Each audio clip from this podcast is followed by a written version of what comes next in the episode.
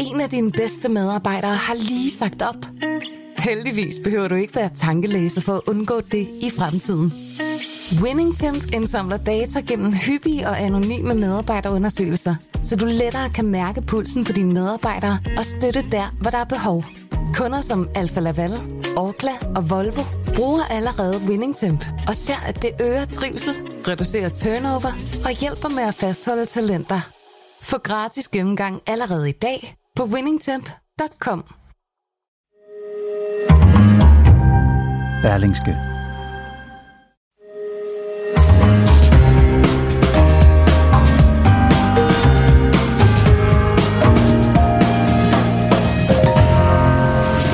Du lytter til Demokratiske Samtaler, en podcast fra Berlingske. Jeg hedder Mette Østergaard, og jeg er chefredaktør her på Berlingske, øh, og har fornøjelsen af at byde dig velkommen.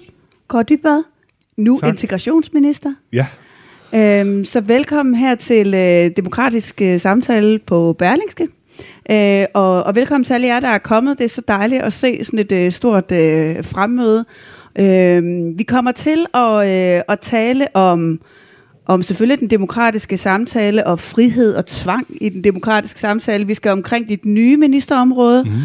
Øh, og mens vi øh, taler om det her de næste øh, tre kvarter, så håber jeg, I, øh, I vil sidde måske lige notere øh, et spørgsmål øh, undervejs, som kunne dukke op fra jer. Øh, så, øh, så tager vi dem til sidst. Øh, men jeg vil gerne tale, starte med at tale om den demokratiske samtale, for det er jo sådan set det, der er anledningen til, at vi sidder her.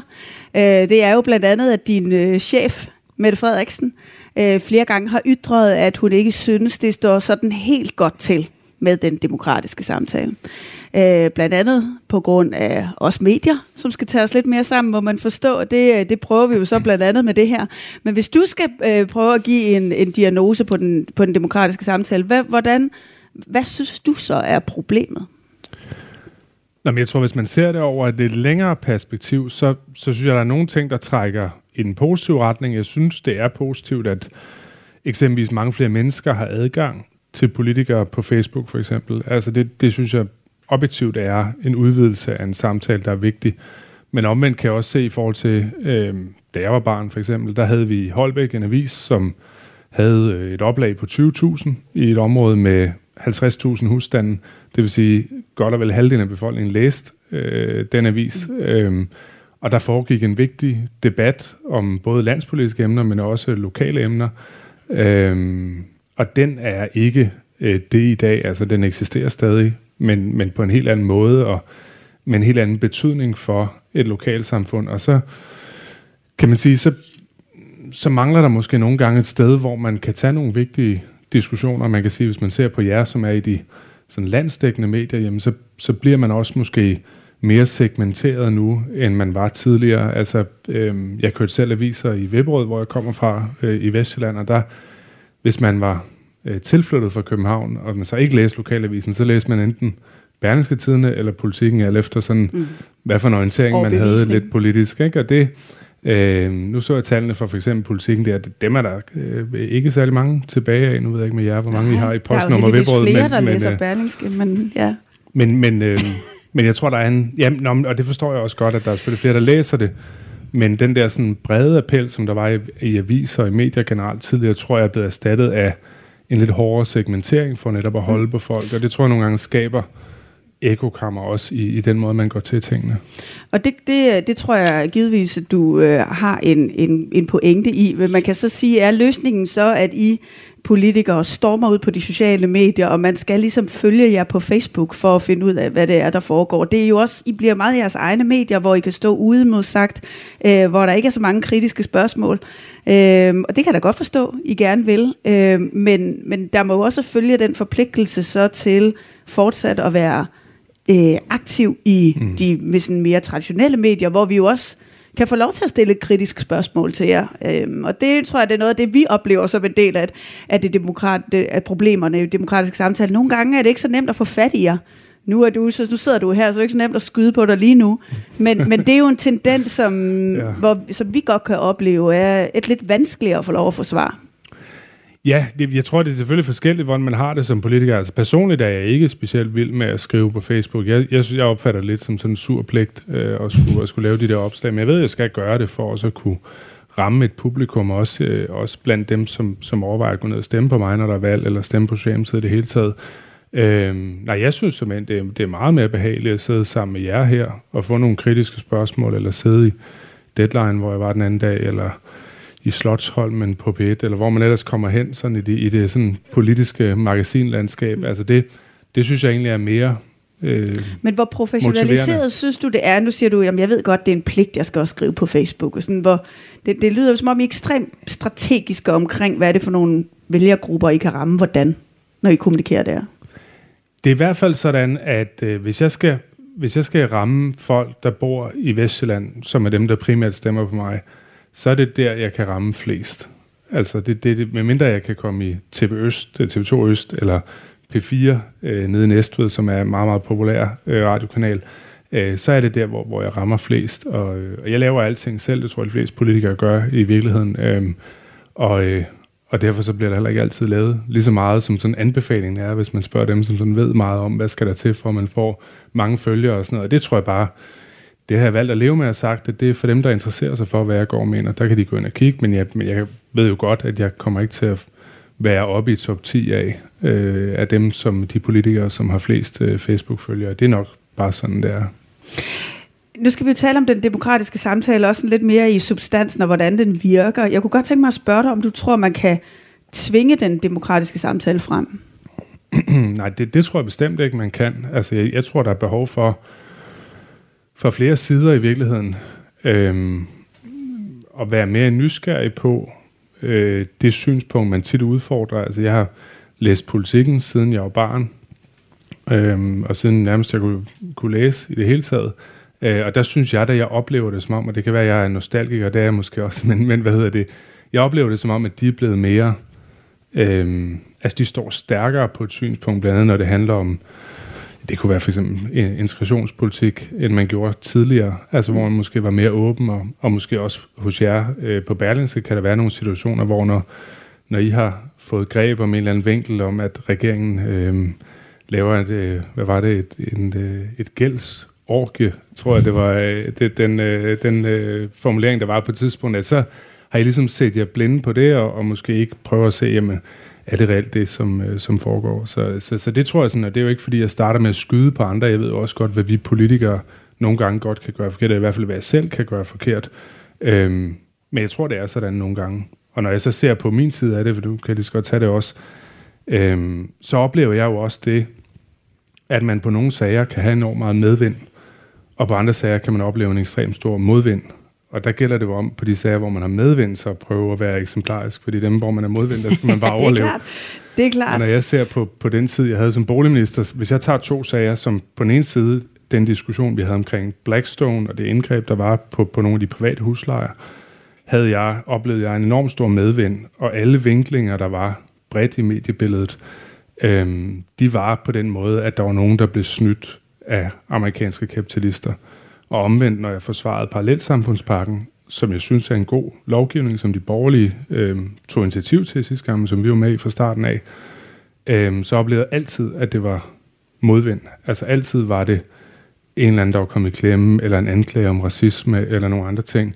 Mm. Øhm, og der tror jeg godt, der tror jeg, hvis vi sådan skulle være ærlige over for hinanden, kunne vi godt bruge, at man så, når man har medvind, også sørger for ikke at, ikke at ride den fuldt ud, øh, som, som man jo nok godt kan være fristet ja, til som du, politiker. Ja, det kan du så tage med dig. Jamen det har jeg også når jeg spørger over. til, øh, Når jeg spørger til det her, om man kan tvinge den demokratiske samtale frem, så er det fordi, øh, jeg jo som mange andre blev mærke i et øh, interview, som du gav dengang du var bolig- og indrigsminister, øh, til Berlingske Bent Winter, ja. hvor øh, du øh, gerne ville tage et opgør med øh, 89'erne.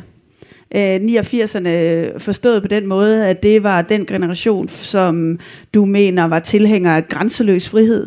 Øh, og, øh, og du sagde, at nu må det lidt være slut med den der grænseløse frihed. Nu var der måske også brug for, at, øh, at vi øh, tog et ansvar for fællesskabet, tror jeg, du formulerede det, og, og fik sat nogle rammer Man løber heller ikke nøgen ned ad strøget, sagde du, ikke? Altså, som om der, der må også være en grænse for galskaben og en grænse for al den frihed.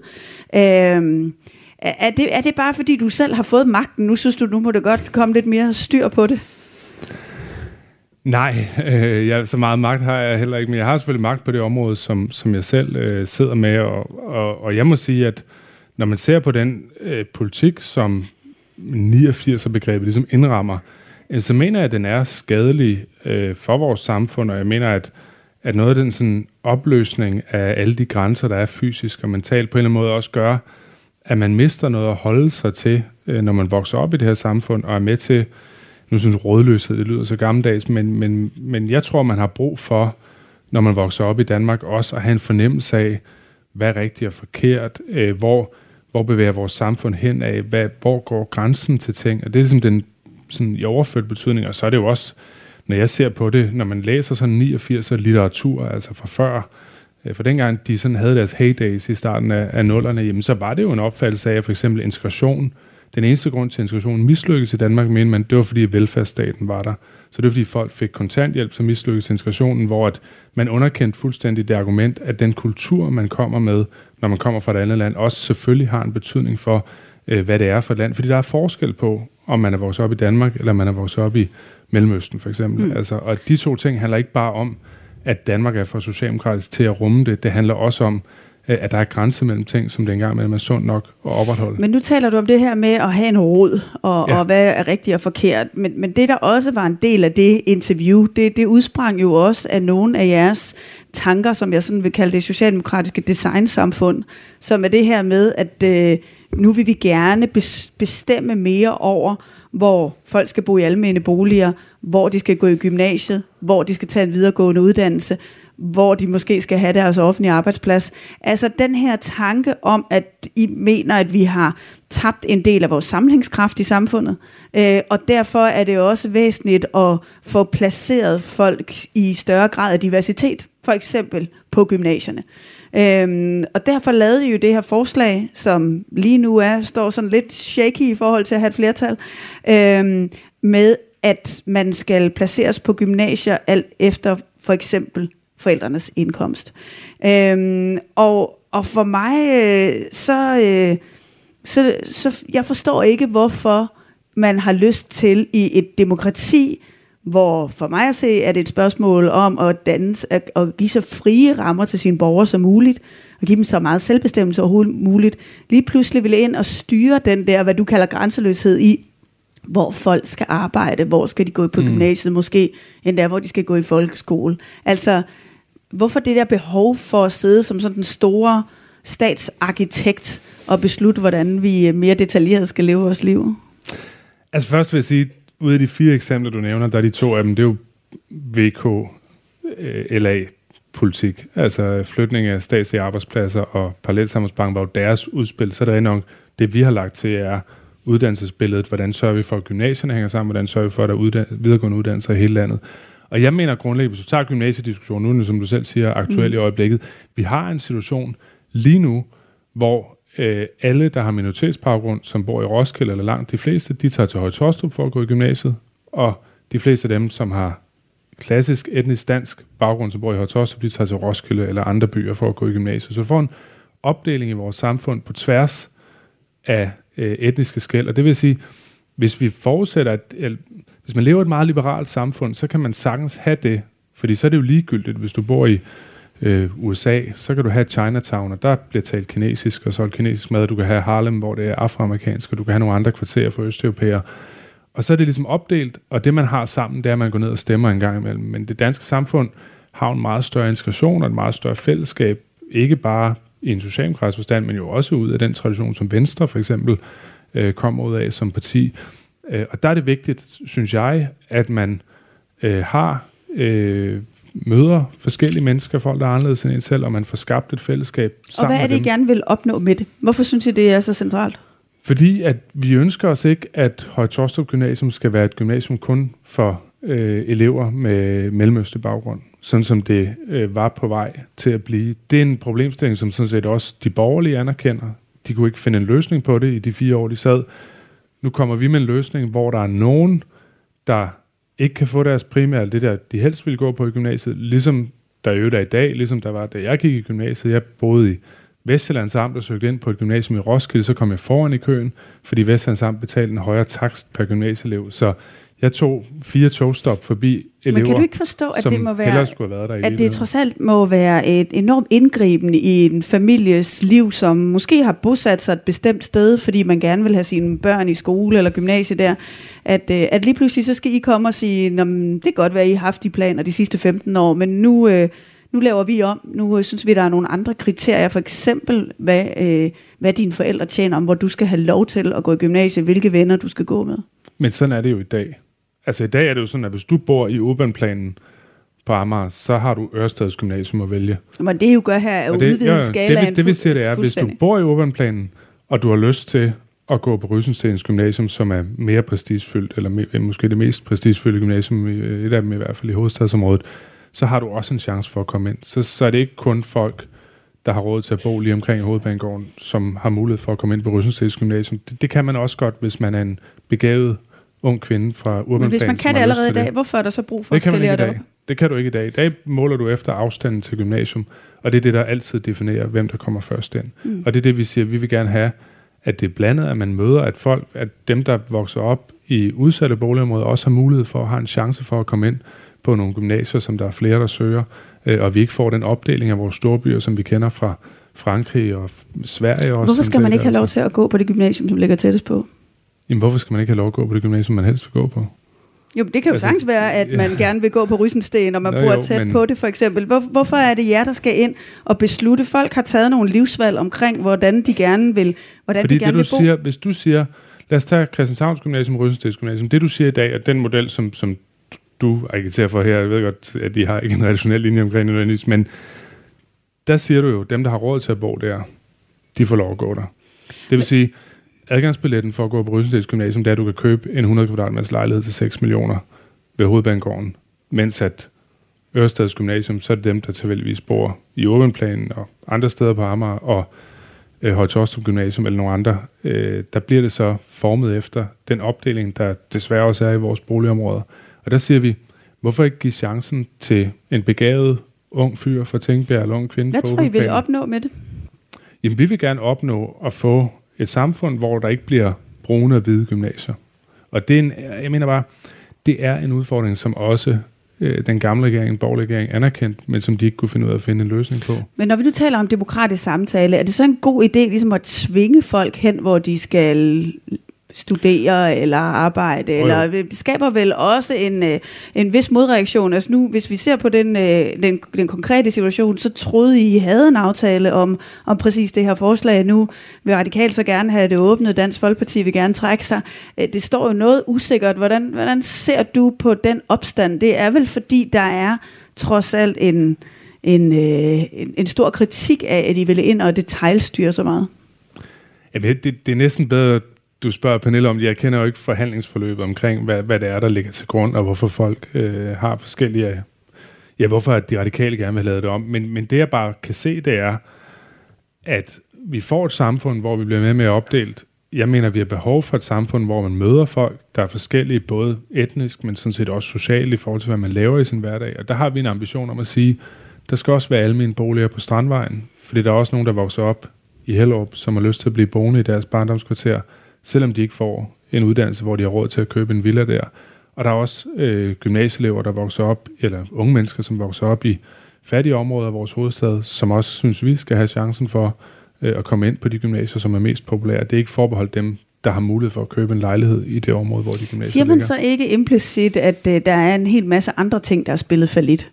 At man ikke har været i stand til at få et ordentligt uddannelsesniveau for, på det, du selv kalder det brune gymnasier, eller at man mm. ikke har fået gjort op med en kriminalitet, eller man ikke har fået ordentligt styr på integration, eller man ikke har fået øh, kulturen sat rigtigt.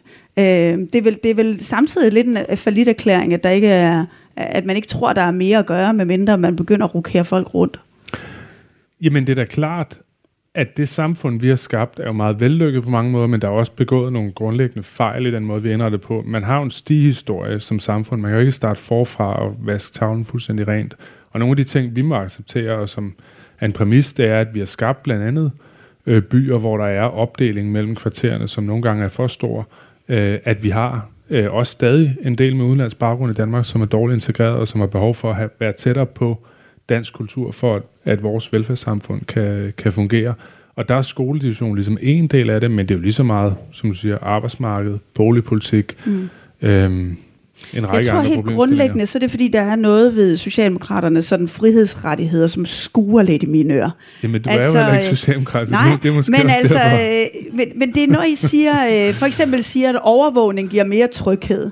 Og, øh, og tvang her, det giver så mere frihed. Altså, der, der er nogle, øh, nogle sammenhænge Ja, men- i sådan, som I ser nogle ret grundlæggende rettigheder, synes jeg, øh, for Har du ikke nogen, os der som sagt, borgere. tvang giver frihed?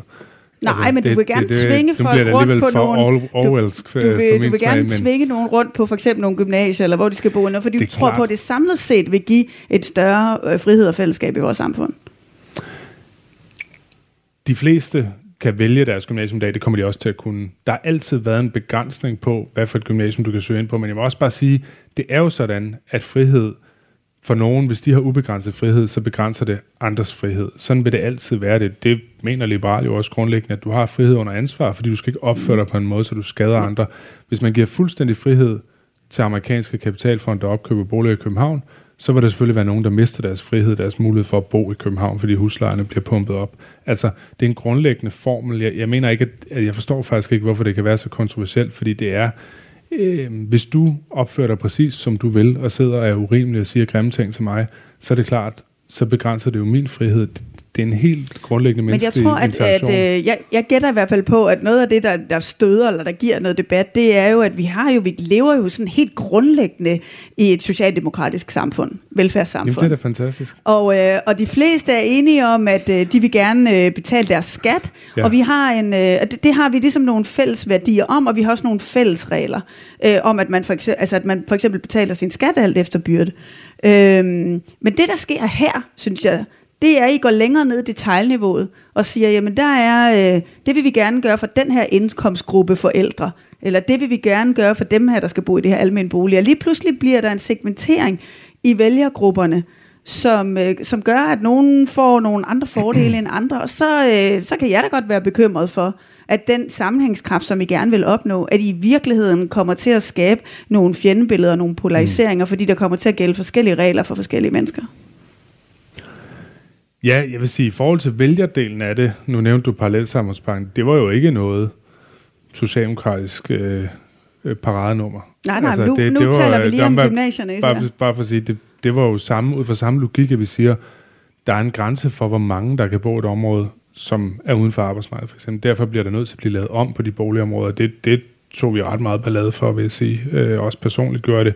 Men hvis du tager gymnasierne, mener jeg, altså, det som I misser, og jeg ved ikke, hvordan jeg kan formulere det, så det kan være, det bare ikke trænger ordentligt ind, men, det bedre. men det, jeg synes, det I misser, er, at der har jo altid været en begrænsning på, hvor man kunne komme i gymnasiet. Altså, den var jo større i gamle dage. Da jeg gik i gymnasiet, der sad amterne, sad Roskilde Amtsråd og besluttede, Og jeg har også hvor mange, 20 km for hvor mange øh, klasser skal der oprettes, og de havde et princip om, når der blev oprettet en i Køge Bugt, så blev der oprettet en i Roskilde, og der måtte ikke blive oprettet to i Køge Bugt, uden at der også blev oprettet to i Roskilde. Og den styring af gymnasierne har der jo altid været. Det, der er nyt, det er, man har fået en, synes jeg, 89'er-inspireret liberalisering, hvor man siger, at gymnasierne er sådan nogle, hvis primære opgaver at tiltrække folk, sørge for, at der kommer så mange som muligt ind på gymnasierne. Det var gymnasiereformen i 2005, som de borgerlige lavede, som jeg ikke tror, der er sådan rigtig mange, der ser tilbage på med sådan stor begejstring. Og der må man bare sige, der gik man jo fra, at gymnasiernes opgave var at uddanne folk til at blive medborgere, til at tage en videregående uddannelse bagefter, til at gymnasiernes opgave var at holde sig selv i gang og hele tiden få flere elever ind, blive mere effektive, være mere forretninger. Men, Men- og det men- har selvfølgelig sat sin spor i, hvordan det udvikler sig, og det er det, som vi prøver at rulle en lille smule Og når tilbage jeg nu. spørger så meget ind til gymnasierne, Ja. så er det jo ikke, øh, så, så, øh, så, så er det jo også fordi, at den øh, pakke eller det beslutningsforslag jo bliver, eller øh, det, det bliver lidt et symbol, fordi hvad er det så, der følger? Øh, hvor er det mere, I gerne vil regulere? Nu øh, ved jeg godt, det ikke er en del af, af regeringens øh, sådan officielle politik i hvert fald, og man skal have også ind og have øh, fordelinger på folkeskolen. Hvor skal man gå ind og folkeskole? Jamen, I har været gode til at Jens, omtale det. det ved jeg. Jeg ja. tror ikke, der, er, der er altså, ikke mange Jens debatbøger, der får så meget omtale i Berlinske som den der. Nej, men det er jo dejligt. Det er jo det, Men det er jo også fordi, det er ekstremt principielt om, hvordan vi indretter ja. vores samfund. Det er jo derfor, det er interessant. Så hvad, hvad kunne du, hvis, hvis vi nu siger, okay, du tror på, at det der med at sidde og modellere lidt rundt med folk som skakbrikker, det giver os et, et bedre aldrig, samfund. det er jeres formulering. Jeg har aldrig sagt det hvad, der. Er det, hvad kunne du mere godt tænke dig, at vi regulerede mere på?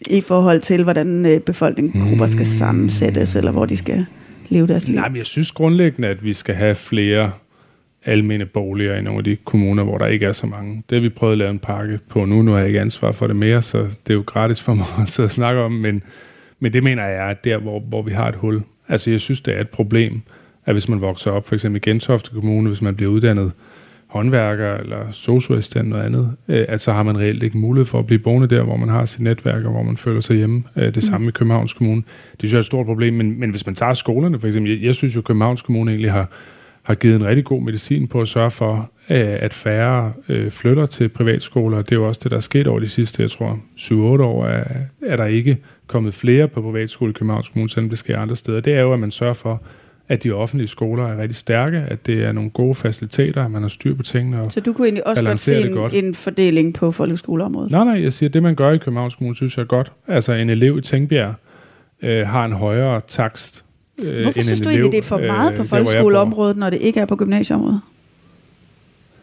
Nå, men du er jo, i folkeskolen har du jo et skoledistrikt, som du tilhører, og så kommer det du Det kunne man vel også sige, at man har et gymnasie Ja, det kan man nu må jeg hellere lade Pernille om at snakke gymnasiepolitik og hvad vi skal gøre der. Jeg synes bare, at Københavns Kommunes model har jo vist, at man sagtens kan tilbyde en folkeskole, som er meget attraktiv, og som mange af forældrene stoler på og vælger, øh, og som også samtidig har den social retfærdighed i sig, at en elev i for eksempel får væsentligt mere øh, end elever i, i kvarterer, hvor, hvor forældrene er bedre stillet. Siden du gav det interview, så er du jo blevet integrationsminister. Ja. Øh, og der er jo et par overlap for dit, øh, dit gamle område, fordi bolig, det handlede også meget netop om ghettoer, om almindelige boliger, der i lå jo også en grad af integration. Øh, hvad kunne du, når vi nu taler om det her, i forhold til at få en bedre integration, det må jo også være sådan en grundtanke, der kan gå igen i forhold til integrationen. Det er jo sådan set det, vi, der fletter ind i hele den her samtale. Øh, hvor, hvor kunne du se på integrationsområdet, at der kunne være mere at gøre?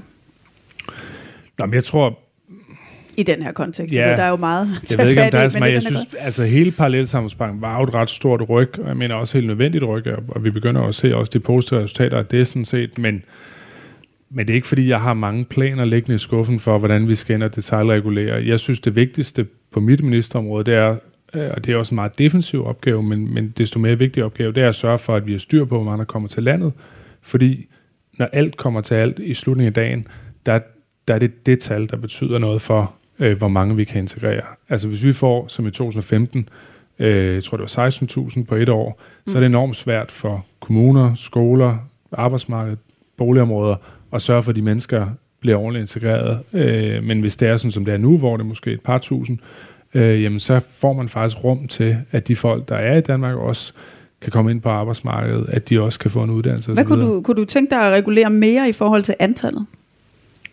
At der skulle komme ja, færre jeg skulle godt tænke mig, altså en af de nødder, vi skal knække, er jo både det, nu har du selv meldt det på Rwanda, så det kan vi jo tage sådan en selvstændig punkt, men, men ja, også det at sørge for, at der er flere, der, der rejser hjem, som har fået afvist at blive i Danmark og ikke har fået opholdstilladelse. Det, det synes jeg er en vigtig dagsorden, og noget, der, der også betyder noget for den retfærdighed, der er i, at dem, der får tildelt opholdstilladelse, øh, tildelt asyl, at de øh, kan blive her, mens dem, der ikke gør det. Men skal det forstås som en skrappere regulering af de regler, der allerede er? Det er eller? en større øh, opsøgende indsats, øh, som vi har introduceret. Vi har lavet det, der hedder Hjemrejsestyrelsen, og vi har nedbragt antallet af folk, der er i udrejseposition fra 1150 til cirka 700 nu. Og det at sørge for, at folk, der ikke har lov til at være her, også tager hjem, det, det er en grundlæggende præmis for at sikre, at dem, som måske altså hvis dem, der siger nej, jeg vil ikke tage hjem, hvis de så får lov at blive og får lov at være her på de samme vilkår, så vil der være flere og flere, der siger nej, jeg vil ikke tage hjem. Mm. Øh, og så får vi et problem i vores samfund, og så, så tror jeg, så bliver det svært at holde 100% styr på, hvor mange der bliver her, hvor mange der er her. Øhm, nu lyder det jo som om, det ikke handler om integration. Det gør det også. Det, det er bare fordi, jeg, jeg synes, det er vigtigt at sige det andet først, fordi det er det, der definerer, hvordan vores integration så kan fungere. Og på integrationsområdet er der jo også bare nogle vigtige dagsordner, både i forhold til, øhm, ja, sådan vores modtagelse. Jeg synes, det er vigtigt, at vi sørger for, at folk er en del af samfundet, og at vi også tager ordentligt imod folk og behandler dem som ligeværdige borgere, men også selvfølgelig nogle af de problemer, der er med blandet kvinder, som ikke får mulighed for at leve det liv, de gerne vil, øh, som kommer i minoritetsmiljøer. Nu, nu taler du selv om øh, antal, og du taler ja. om modtagelse og sådan noget, så, så bevæger vi os jo øh, meget, meget fornemt hen til det emne, som du har sagt er en af dine vigtigste prioriteter som øh, ny ja. integrationsminister, nemlig at få etableret et, øh, et såkaldt modtagelsescenter for asylansøgere øh, i udlandet. Og øh, I taler med Rwanda om at løse den opgave. Øh, hvordan går de forhandlinger, når du taler med dine ministerkolleger i Rwanda? Ja, nu er jeg, ikke, øh, nu er jeg stadig ny øh, på opgaven, så jeg har ikke haft mulighed for at møde dem desværre nu, men, øh, men det, er, det, jeg har fået overlevet, er jo, at det går godt, og vi har en dialog, øh, og der er selvfølgelig en masse ting, som det også har været omtalt både hos jer og Jyllandsposten og politikken osv., om øh, hvad er det for nogle præmisser, man laver sådan center på, og hvordan bliver folk behandlet, og det skal vi selvfølgelig have styr på, men, men øh, det går fremad, og vi øh, er sådan fortrøstningsfulde omkring øh, at kunne lave en aftale med dem. Mm. Nu, nu er det her en demokratisk samtale, hvor vi som ligesom skal hylde ja. demokratiet, ja. og vi vil gerne have demokrati med dialog. Øh, hvorfor vi etablere et, et modtagelsescenter i et land, som ikke er demokratisk, og som flere gange er blevet kritiseret for ikke at overholde menneskerettighederne? Jamen det vil vi, fordi det skal være et land øh, uden for Europa. Det, det er det præmissen for det. Og der kan man sige, der, der indsnæver man jo mulighederne i hvert fald, hvis det skal være sådan demokrati efter sådan nordisk forbillede i hvert fald. Men, men vil du der kalde... handler det jo om at se på, hvad er det så ellers, der er? Altså Rwanda har jo for eksempel uafhængighed i domstolen egentlig på, en, på sådan et rimeligt niveau, og har, hvad hedder det, ikke så høj korruption, og der er en række sådan faktorer, der betyder noget for, kan man stole på en aftale med folk, men, men hvor de du, ligger meget vil du kalde Rwanda for et demokrati?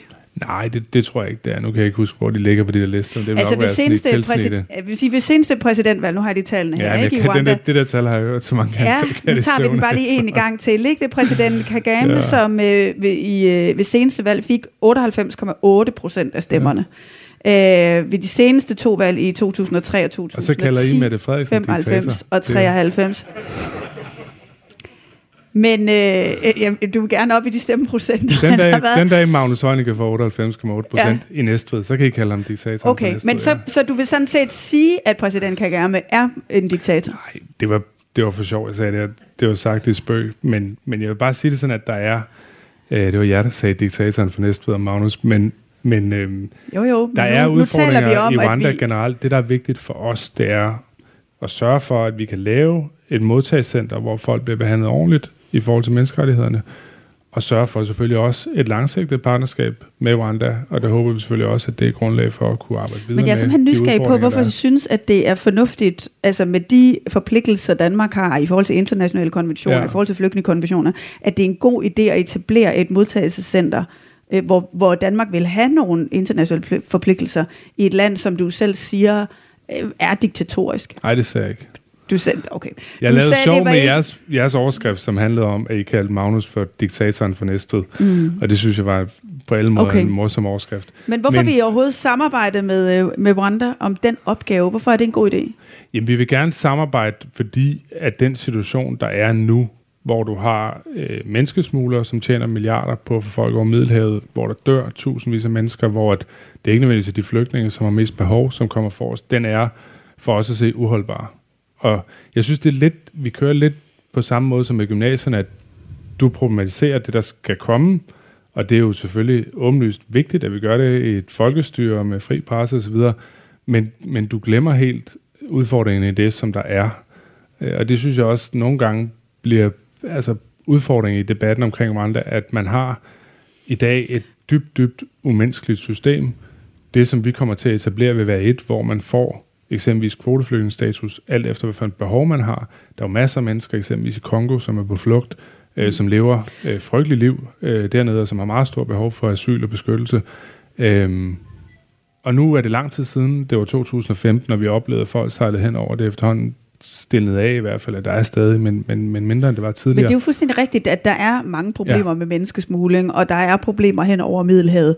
Øh, og det vil I så gerne prøve at løse. Det, det, det jeg spørger kritisk ind til, det er, øh, hvorfor det skal foregå i et land, som måske ikke er specielt demokratisk funderet. Øhm, og derfor vil jeg, og nu er det her om samtale, Ja, så ja, lad mig ja, nu prøve at spørge det. sådan lidt nysgerrigt til, øh, hvad er det du, altså hvad ser du som de største udfordringer i jeres plan om at lave det modtagelsescenter i Rwanda? Nå, men det er klart, at den proces, der er nu, handler jo om at sikre, at dem, der er der, øh, kan være der på nogle ordentlige vilkår, og sørge for, at øh, vi har en professionel partner i Rwanda, som arbejder hårdt og dedikeret også, og som selv ønsker at lave den her type arrangementer. De har lavet det med Storbritannien nu, som, som det kom frem for lidt tid siden. Og det er klart, der er der stadig udfordringer i Rwanda, men altså hele EU har lavet en aftale med Tyrkiet, som øh, indeholder præcis nogle af de samme elementer, øh, handler Jeg om tænker håndtering. Tyrkiet og Rwanda, det er cirka Nej, det jeg tænker bare, at Tyrkiet er der, der også problemer. Der er der Mhm. mm. også journalister, øh, som ikke kan rapportere frit. Der er der også problemer med, som siger, valg og så videre. Altså, og hvis du skal lave den type aftaler, så en gang imellem vil nogle af aftalerne være med lande, som ikke er nordiske demokratier i, i den forstand, i Hal Cox øh, forbillede. Øh, sådan vil det være. Hvorfor er I ikke bare helt grundlæggende tage den forpligtelse på os selv? Og sørge for, at vi har et, system, et asylsystem, så når folk kommer hertil, så behandler vi det, og hvis de ikke skal have asyl, så bliver de sendt tilbage. Fordi når vi gør det, så opretholder vi det system, som vi oplevede i 2015 og 2016, at folk de rejser over Middelhavet med menneskesmugler, menneskesmugler, som destabiliserer en række lande i Nordafrika. Folk dør i tusindvis. Det er dem, der, det er ikke nødvendigvis dem, der har mest behov øh, for beskyttelse, som får beskyttelse. Vi oplever altså umenneskelige forhold i den menneskesmuglerindustri, som der er i dag. Og den vil være der, hvis det er sådan, så man kan komme op og få asyl på den måde, som Og det er man tænker, det er simpelthen så umulig en opgave at komme menneskesmugling til liv, så så det er bedre at lægge et asylmodtagercenter i Afrika sted. Jamen, vi synes, det er en retfærdig og det er en humanistisk model, fordi det vil være dem, der får, eller der har størst behov for at få beskyttelse, som vil kunne få beskyttelse. Vi vil kunne tage kvoteflygtninge igennem øh, FN's kvoteflygtningesystem mm. med udgangspunkt i for eksempel Rwanda. Nu kalder du det en humanistisk model. Mm. Altså i forhold til øh, flygtningekonventionen, så skal Danmark kunne garantere, at flygtninge de ikke sendes tilbage til fare. Hvis vi nu kigger på Rwanda, så øh, er det et sted, hvor, som er kendt for at sende folk med afvigende opførsel, nu læser op her, i re- rehabiliteringscentre. Det kan fx være tiggere, det kan være sexarbejde, det kan være homoseksuelle, det kan være gadebørn. Øh, hvordan skal vi kunne sikre, at, øh, at de ikke bliver sendt tilbage til fare, og at de har ordentlige forhold, mens de ansøger om asyl?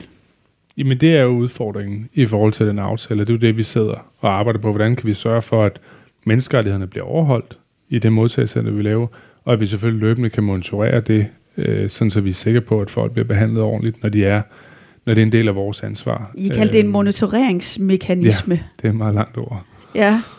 Men, men hvad betyder det? Altså forestiller du dig, at når man kommer hen, og man gerne vil søge om asyl, er man så i en lejr, mens man ansøger? Skal man, ligesom vi har pligt Ja. til, have adgang til undervisning, til familieliv, til sundhedsfaciliteter? Og, og skal Danmark stå for sådan en flygtningelejr i Rwanda, eller hvordan Men skal alle- det helt praktisk Ja. foregå? Jamen, jeg forstår godt interessen for det, fordi det er jo spændende, men, men det er Ja. grundlæggende det, som vi sidder og forhandler om, og som vi prøver at lave en god aftale. Jeg vil jo ikke, jeg vil jo ikke gøre vores folk, der vil lave vil den man- aftale man tjeneste ved at sidde forpligtelserne på i- Berlingske og definere, hvad præcis der skal være. Nej, men jeg er jo bare interesseret i, når man har forpligtelserne i forhold til flygtningekonventionen, så kan man vel ikke komme udenom, at man skulle kunne leve op til det her. Hvad for noget af det? At man for eksempel kan, kan kunne øh, have ret til at få undervisning og sundhedsfaciliteter, mens man søger om mm. asyl, og, og at man ikke bliver bragt tilbage til en situation, som nærmest er mere farlig, end den man kom fra. Det er vel en forpligtelse, Men det vi er har klart, vi internationalt. kommer til at overholde de internationale forpligtelser, vi har. Vi kommer til at overholde menneskerettighederne.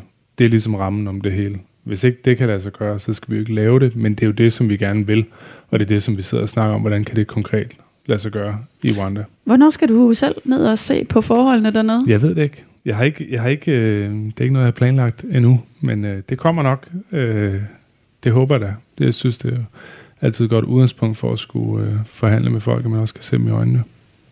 Er det en af de sværeste opgaver, du sidder med?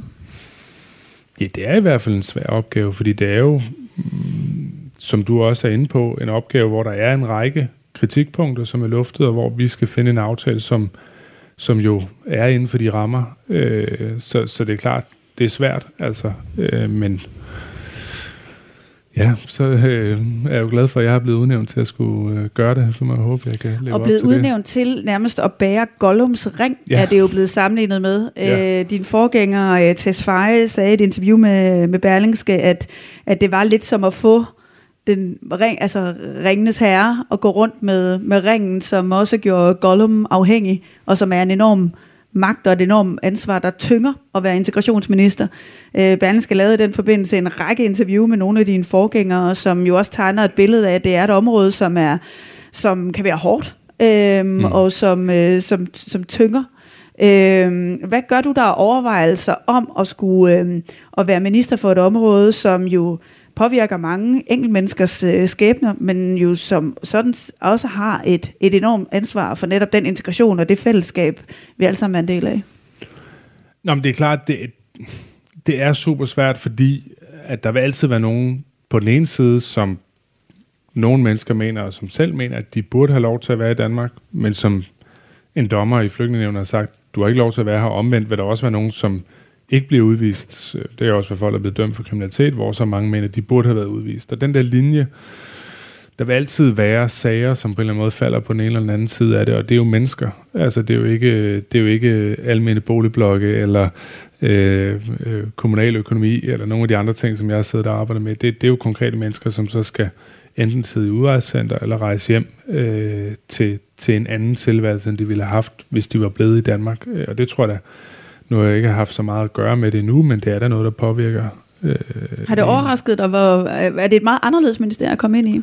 Ja, det er det. Øh, og det er meget, øh, det er meget mere... Øh, altså specielt debatten omkring øh, at være udlændingeminister er, er meget anderledes. Så folk, der er en meget høj tænding, og, og folk er meget hissige, og, og man skal lige øh, man skal være bedre til, til at være ligeglad med, hvad folk skriver øh, om en og ens politik osv., for der kommer hele tiden noget, og det er, det er hele vejen rundt. Altså, der er, der er alle mulige så, ting. Så, så, så den kuren til at, at stå igennem det, det er det sådan godt lade teflon, eller? Ja, det tror jeg, man skal have. Jeg, jeg, jeg har fundet ud af på Twitter, at man kan, man kan fjerne dine notifikationer, som folk, der ikke, man ikke følger, laver.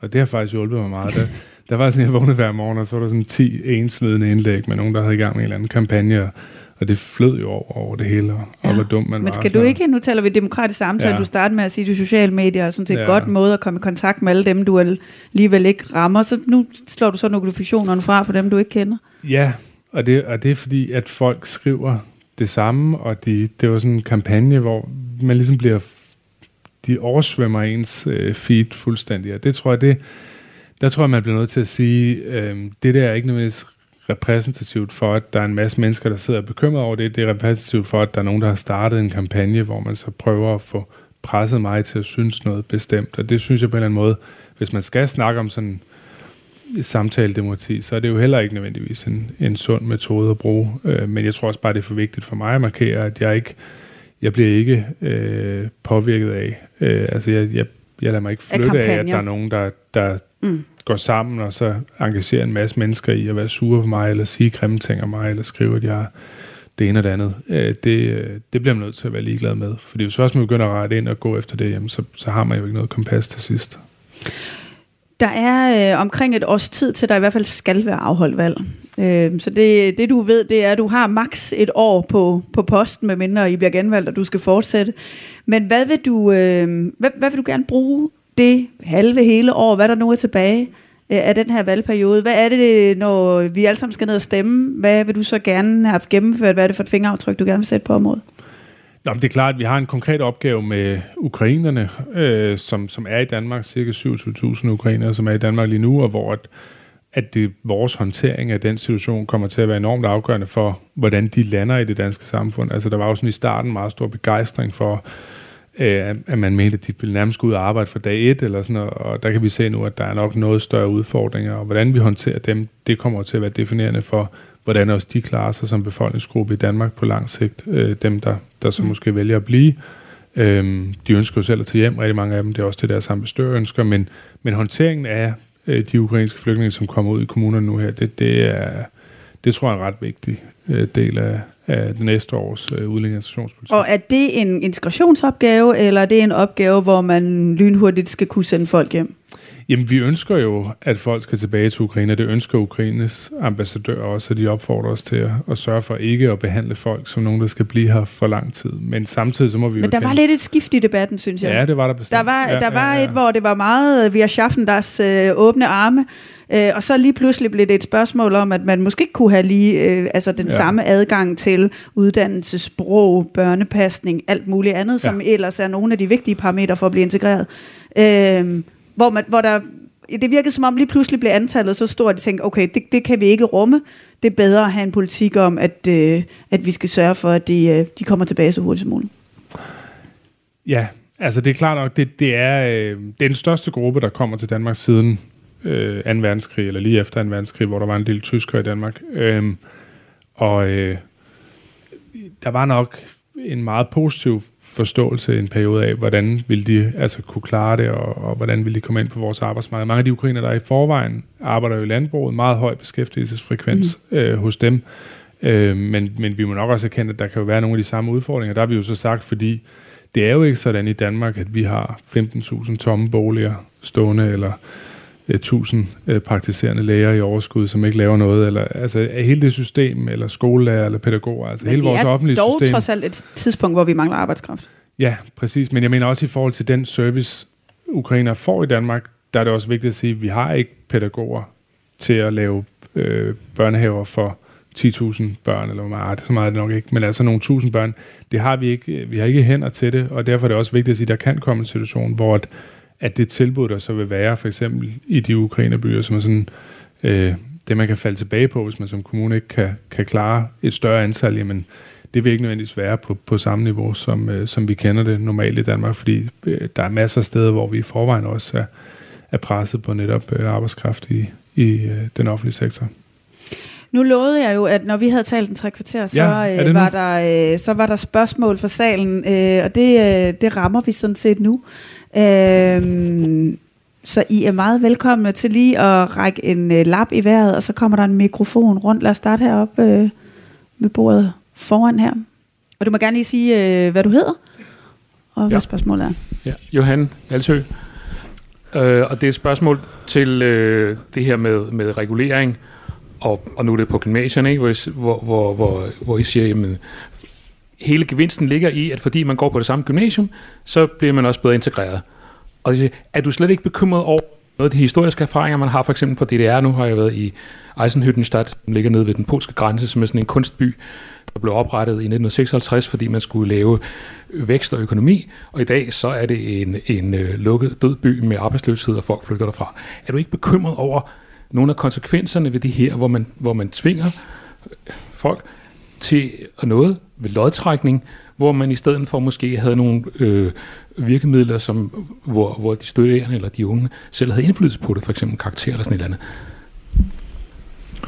Hvor, Jo, jeg, forstår godt bekymringen, men jeg vil også sige i forhold til det med at skabe byer, der... Nu har jeg ikke været præcis der, men jeg har været i USA, øh, Ohio, Detroit, de områder der, øh, hvor man kan se byer, der er forladt. Det er så bare på grund af, af markedsmekanismer, men det var det, man sagde tilbage, da man lavede Aalborg Universitet, så sagde man, hvorfor skal der dog være et universitet i Aalborg? Der kommer aldrig til at være nogen som helst, der gider gå der. Der kommer aldrig til at være et fagligt niveau. Og nu kan vi se 50 år efter, at det har været enormt definerende for, at Nordjylland er den eneste region, der er gået fra at være en fattig del af Danmark til at være et vækstområde. Og der tror jeg bare, lige så vel som du kan finde eksempler på, at det er gået dårligt, når man har oprettet noget, Øh, så mener jeg, at det bærende eksempel for mig er jo det at sige, jamen, hvis vi har Aalborg Universitet, som er med til at definere udviklingen i Nordjylland, langt, langt de fleste nordiske unge vil på Aalborg Universitet, i nogle kommuner op til 83 procent af de unge, altså så ville det da også have været at tvinge dem til Aarhus, hvis vi ikke havde haft det. Altså det, jeg, prøver nogle gange at vende det rundt og sige, unge mennesker på Lolland Falster er jo også tvunget væk fra øerne, hvis de vil tage en universitetsuddannelse. Du har aldrig tvunget folk til at blive lavet sig indskrive på Aalborg Universitet. Det er jo valg, valg hvor, altså, nu gør du det her. skal lige have mikrofonen helt op, så vi kører. Undskyld. Har jeg slukket for den? Nej, nu har jeg tændt øh, Altså, det er jo ikke sådan, at, at, at de der indskrivninger på universiteterne har været baseret på folks indtægt eller et eller andet, at forældrenes indtægter, der er, som du har tvunget nogen. Det du gør nu her, det du siger, din forældres indtægt er sådan her, hvis ikke den er det, så trækker vi lod, så du som person har nul indflydelse på det her. Hvor man i stedet for kunne have sagt, hvis du vil have lidt indflydelse på det her, så kunne man jo lave for eksempel og, og karakterer eller et eller andet. Nu, nu, nu, nu ender du som, som ung og siger, at jeg skal et eller andet sted hen, og det er Mette Frederiksen, der har bestemt det her. Altså, i overført betydning. Jamen, jeg kan godt forstå det, det polemiske potentiale øh, derfor, hvor du sidder, men, men øh, jeg vil sige det sådan, at langt de fleste unge, øh, nogle af 80 procent, kommer til at vælge det gymnasium, som de gerne vil gå på. Øh, det er ligesom i dag, det er en lille smule mere i dag, men så bliver det en lille smule mindre, men der er jo ingen garanti i dag for, at du kan komme ind der, hvor du gerne vil. Altså, det, det er for mig at se grundtonen i den her diskussion, som, som nogle borgerlige misser nogle gange, at, at der er ingen frihed i dag til at komme ind på Christianshavns Gymnasium, hvis du bor ja, i Tænkbjerg eller øh, Akacieparken eller et andet sted. Øhm, og der giver vi jo de unge noget frihed, de ikke har i dag. Men det er forudsigeligt. Ja, nogle steder. Ja.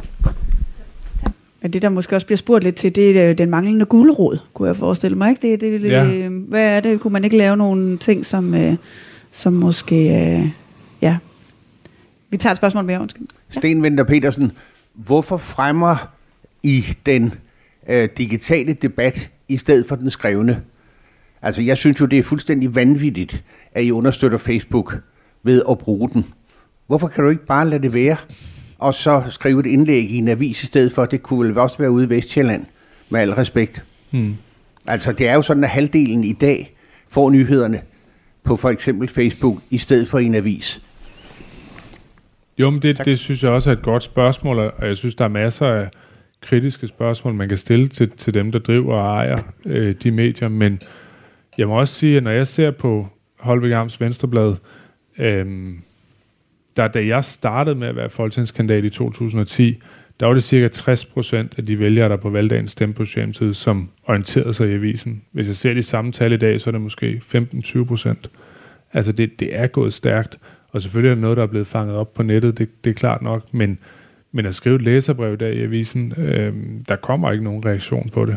Øh, det er ikke fordi, jeg elsker lokale medier. Jeg, jeg håber, at vi kan, at, at nu skal jeg ikke blande mig i medieforhandlingerne, men jeg håber, man kan finde en løsning, hvor de kan vinde noget styrke øh, tilbage, og øh, det, jeg holder mig helt ud af det, det er bare sagt, fordi jeg ved, hvor meget journalister går op i de der medieforhandlinger, men, men, øh, men jeg får ikke øh, det samme ud af det. Jeg får ud af at skrive på Facebook, der, der får jeg masser af reaktioner, masser af likes osv., det, det er derfor, man gør det. Altså, det, øh, det er nok bare sandheden.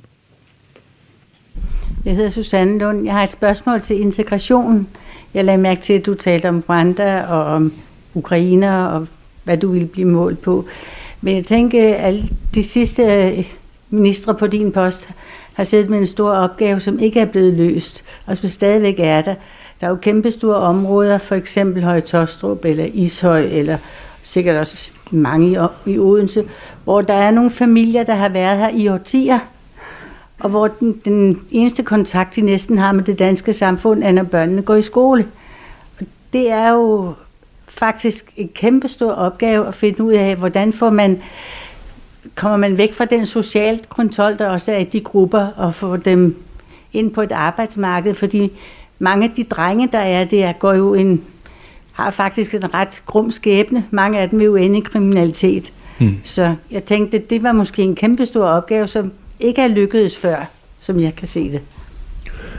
Nej, men det er vi ikke. Øh, og hvis man ser integrationsmæssigt på det, så er det jo, hvis du tager sådan den mellemøstlige, nordafrikanske gruppe af lande og ser dem, der kommer derfra, så har specielt kvinderne jo meget lav øh, erhvervsfrekvens. Altså der er få af dem, der går på arbejde. Det øh, prøver vi hele tiden at, at klemme på for, men det er en svær opgave. Altså, der er mange, og det er en tradition mange steder. Det er jo, det er jo ret unikt i Danmark, at vi har 75-78 procent af kvinderne, der går på arbejde hvis man bare tager til Tyskland, så er tallet jo meget lavere. Der er mange kvinder, som går på deltid eller helt ud, når de får børn. Øh, og, og, og det mener jeg er en unik værdi for vores samfund, fordi det at komme ind på arbejdsmarkedet er også, for mig at se, det der også gør en til sådan fuldgyldige borgere i samfundet, altså med, med de samme pligter og rettigheder som alle andre. Øhm, så der er en, en udfordring. Jeg synes, vi lykkes i nogle af de allermest udsatte områder. Du nævner Høje Tostrup, det kunne være Torstrup Gård derude. Der, der, der forbedrer tallene sig, fordi man har meget målrettet indsats fra, fra nogle af de øh, medarbejdere i kommuner og boligsociale medarbejdere, som er der, men, men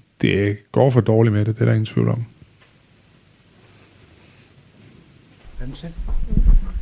Jeg hedder Hans Christian, Og jeg tænker også, at det er også noget med integration med det der udrejsecenter i Rwanda. For se på, hvad med nu, når den krigen er færdig i, øh, i hvad det, Ukraine, man får lavet et udrejsecenter i Belarus, eller i Rusland, der så er de jo, hvis, når de opdager, at de ikke kan komme til Europa, så så er de jo flyver hjem af sig selv. Da der var, jeg ved godt, det var forfærdeligt skete, men så så de jo selv hjælp, og det kunne man måske være med til, at, og, og de er jo lige så demokratiske som i Belarus, altså, som i øh, Rwanda. Var det ikke en god dag? Jo, nu, nu er vi i gang med at forhandle med, med et andet land, så, så jeg tror, vi, vi prøver det først, men, men øh, det, det er jo meget godt at have noget i baghånden til en anden gang, hvis det er. Men, men jeg tror, det udstiller jo, kan man sige, meget godt udfordringen, altså at, at når man kigger uden for Europa, i nær, altså Afrika og det tætteste Asien, der er nok ikke så mange lande, der, der er formet i sådan grundvis forbillede.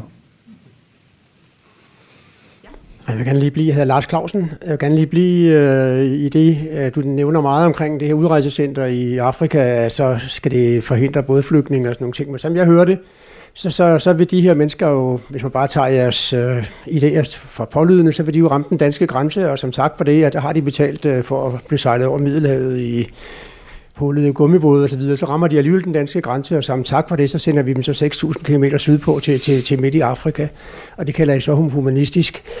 Det kunne jeg godt tænke mig lige uddybe, eller er succeskriteriet i virkeligheden, at man bare forstærker Danmarks renommé som et meget uvenligt land at søge hen i, så succeskriteriet er i virkeligheden, når der står et udrejsecenter i Rwanda, som er tomt, fordi der er ikke nogen, der tør søge til Danmark, eller hvad er succeskriteriet?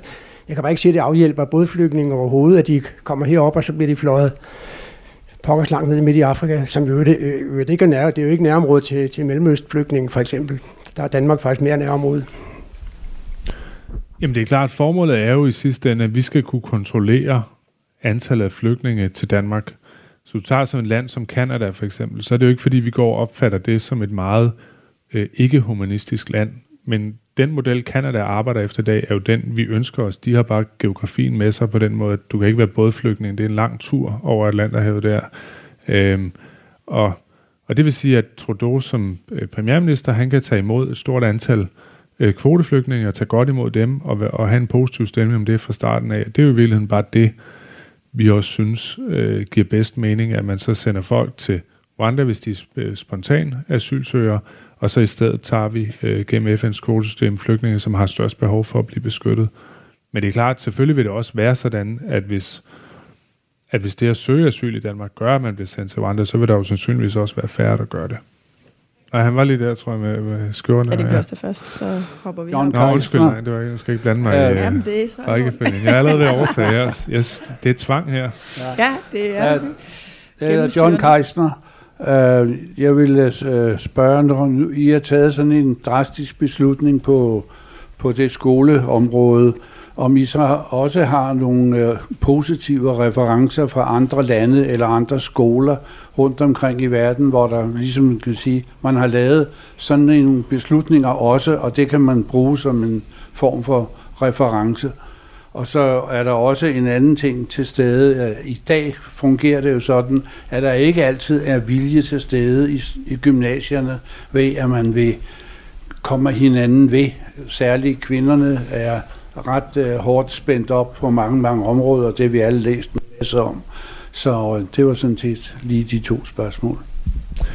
Ja, jeg, jeg må sige til det første, det, jeg ved, Pernille kommer har Pernille Roskrantz Tejl på et senere tidspunkt, og i forhold til, hvad for nogle referencer man har, der, der er altså ikke dybt nok nede i, i gymnasiepolitikken. Øh, men i forhold til det andet, du siger, at det er jo rigtigt, at du kan jo sagtens have øh, et parallelt samfund øh, inde på et gymnasium eller inde i et boligområde, også selvom man ikke udgør flertallet øh, af det. Øh, og det er jo en udfordring, som man som skole skal håndtere, og hvor jeg også mener, at skoleledere osv. selvfølgelig har et ansvar for at sikre, at det ikke udvikler sig. Nu var der en diskussion om, om Københavns Universitet her i, i de sidste par uger omkring, med hvordan man faciliterer og afholder arrangementer og møder med, med kønsopdelt, øh, øh, hvad hedder det, øh, seeding og så videre. Altså det, øh, der har man selvfølgelig ansvar for også at forsøge at bryde det ned, men, men, øh, men som det er i dag, kigger vi jo på, at der er hele gymnasier, som altså ikke organisk, men sådan fordi folk vælger på kryds og tværs, så ender med at blive ren for, for elever med, med for eksempel mellemøstlig baggrund.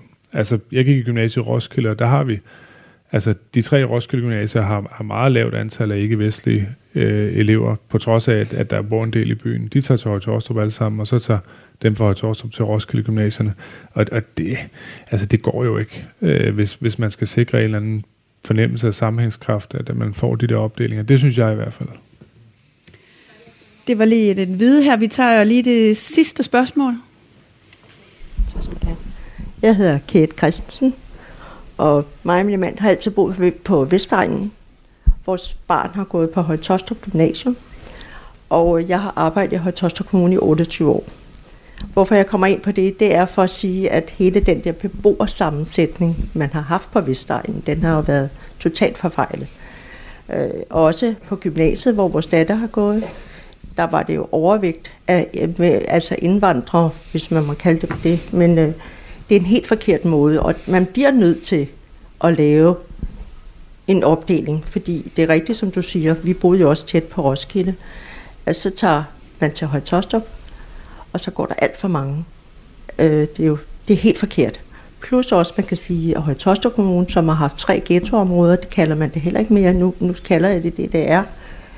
Hvor man bliver nødt til nu at hive store boligblokke ned. Ikke? Og de mega problemer, der er for eksempel i Højtostrup Kommune mm. med integrationen, og også hele Vestegnen, kan man sige, som borgmesterne også gjorde opmærksom på tidligere, men der ville de rige kommuner ikke tage deres del. Så jeg synes, det er helt fint, at man laver en form for opdeling det er sådan, det skal være. Jamen, det var dejligt. Tak for det. Så, så fik du simpelthen lov til at slutte på ja, en, øh, en, en, øh, ja, Men så kan meningerne brydes jo, så er det ikke ren øh, er, berlinske linje, der er kommet op i dag. Det er kun godt. Ja. Det er kun godt.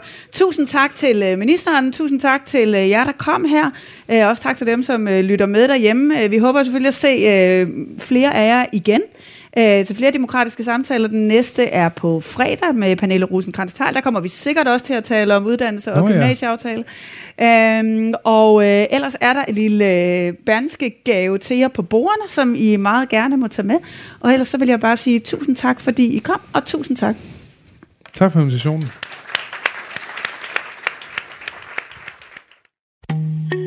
En af dine bedste medarbejdere har lige sagt op. Heldigvis behøver du ikke være tankelæser for at undgå det i fremtiden. WinningTemp indsamler data gennem hyppige og anonyme medarbejderundersøgelser, så du lettere kan mærke pulsen på dine medarbejdere og støtte der, hvor der er behov. Kunder som Alfa Laval, Orkla og Volvo bruger allerede WinningTemp og ser, at det øger trivsel, reducerer turnover og hjælper med at fastholde talenter.